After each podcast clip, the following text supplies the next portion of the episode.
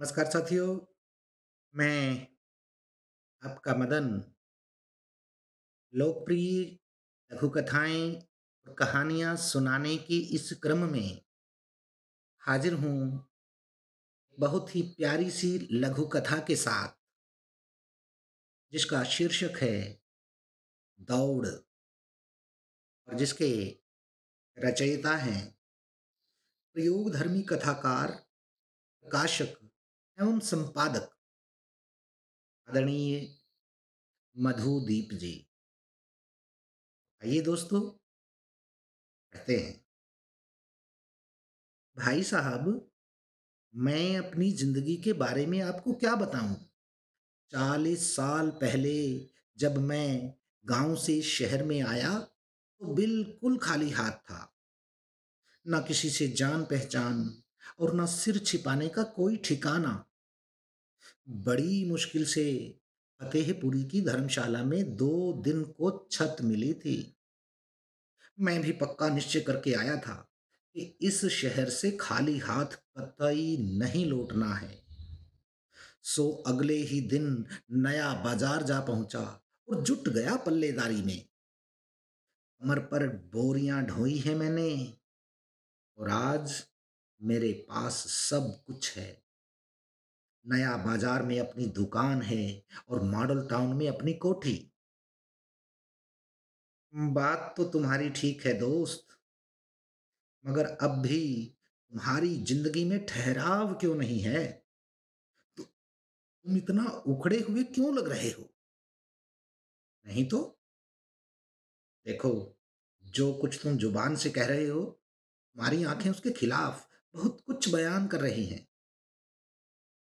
हाँ भाई साहब, तुमने मेरी चोरी पकड़ ली है। अब मैं तुमसे झूठ नहीं कह पाऊँगा।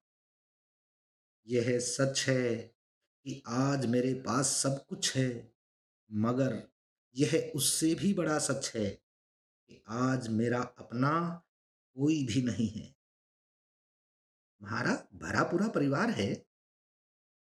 यह सच है, मगर यह भी झूठ नहीं है मेरा अपना कोई भी नहीं है। ऐसा कैसे हो सकता है? मैं सबके लिए सब कुछ जुटाने के चक्कर में इस कदर उलझा रहा, मुझे पता नहीं चला कि कब सब मुझसे दूर चले गए। खैर छोड़ो, तुम नहीं समझोगे। नहीं दोस्त, मैं तुम्हारे बारे में बहुत पहले से ही सब कुछ समझता हूँ, जानता हूँ। तुम भूल रहे हो, मैंने तुम्हें इस अंधी दौड़ में दौड़ते हुए कई बार टोका है, मगर तुम दौड़ते हुए इतना आगे निकल गए थे, मेरी आवाज़ तुम तक पहुँच ही नहीं सकी। आज तुम दौड़ते हुए थक गए हो, इसलिए पकड़ में आ गए। मैं नहीं जानता इस दौड़ का अंत कहाँ होगा, मगर मैं जानता हूँ। बताओ ना, दौड़ना तो तुम्हें होगा ही मेरे दोस्त, मगर अब इस दौड़ की दिशा बदल दो। क्या मतलब? अब तक तुम अपने और सपनों के लिए दौड़ते रहे हो। अब से तुम दूसरों के लिए दौड़ो। देखना, तुम्हारे चारों तरफ़ फैला अकेलापन ऐसे जादू की तरह गायब होता है। मैं सिर उठाकर सामने देखता हूँ, मगर सामने की कुर्सी पर तो कोई भी मौजूद नहीं है। धन्यवाद साथियों।